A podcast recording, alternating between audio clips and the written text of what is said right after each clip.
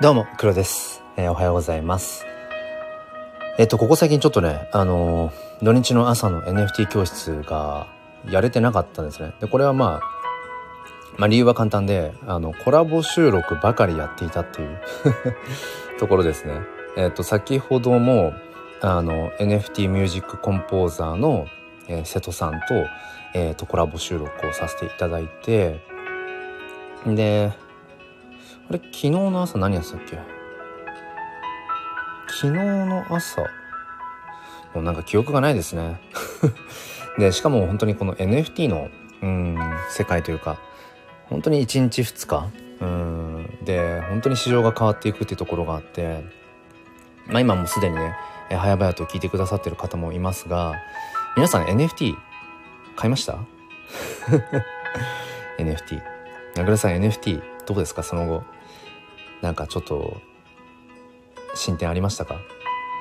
まあ、各いう僕もね、うん、NFT というもの自体を、まあ今から1年前ぐらいか、昨年の7月、まあ遅くて9月ぐらいにはもう NFT というものを耳にしていたし、なんとなくどういうものなのかってことは、まあ、分かってはいたつもりなんですけども、でも実際に NFT を買い始めたのは、まあ今年の1月末とかなんですよね。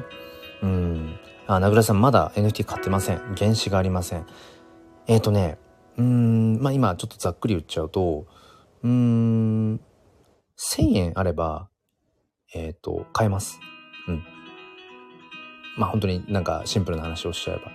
でね、最近この NFT 教室を、まあ、ずっとやっていて、えっ、と、思うこととしては、僕自身がそうなんですけど、仮想通貨取引所を講座をね解説しましょうっていうのが基本的にデフォルトで結構アナウンスされてるんですね。で僕もまあまず一つその仮想通貨取引所の講座を作りましょうなんて話をしてきてるんですけども実際ね仮想通貨取引所の講座なくてもね人によってはいけるかもしれません。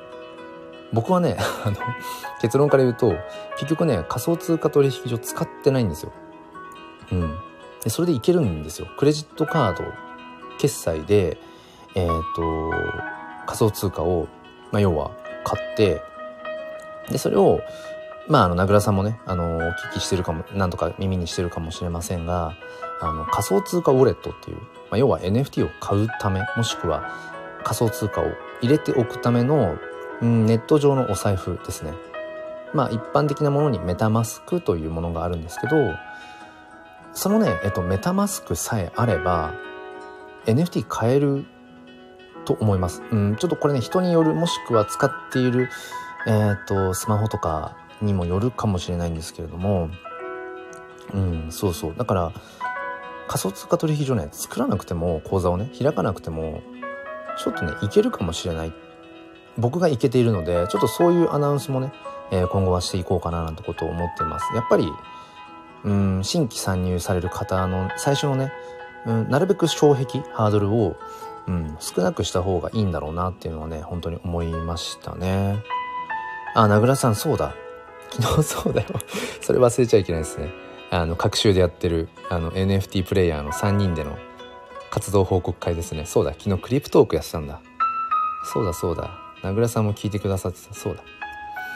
まずいっすね。本当に1日前の記憶がないっていうか。まあ、ことこの NFT に関係することとか本当に、うん、どんどんどんどんね新たな情報が流れてっていくので。うん。おなんか早々に娘が起きてきそうですね。ちょっとやっぱり開くのが 7, 時7時からだと遅かったかな。ちょっとまた時間を見て開ければと思います。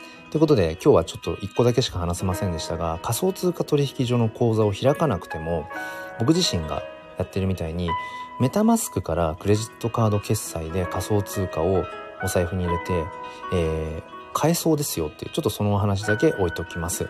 すいません、名倉さん来ていただいたんですけれども、えー、また開こうと思います。では皆さん、良い一日を。ではまた。